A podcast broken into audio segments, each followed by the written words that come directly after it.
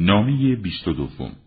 نامی دیگر است از آن حضرت سلام الله علیه و عبدالله ابن عباس.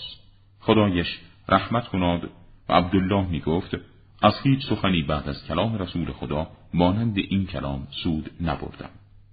بعد از حمد و ثنای خداوندی گاهی انسان را دریافت چیزی شادمان می کند در صورتی که آن چیز بالاخره نصیب او بود و از دست او نمی رفت اگاه از دست رفتن چیزی انسان را اندوکی می سازد در صورتی که برای او قابل دریافت نبوده است. پس درباره آن چیزی که برای سعادت آخرتت به دست آورده ای خوشحال باش. اندوکی باشه به آنچه از آخرتت از دست داده ای و به خاطر آنچه از دنیا به دست آوردی شادی فراوان نداشته باش. و به خاطر آنچه از دنیا از دست داده ای قصه مخور و ناله مکن و همه احتمام خود را به پس از مرگ منحصر کن.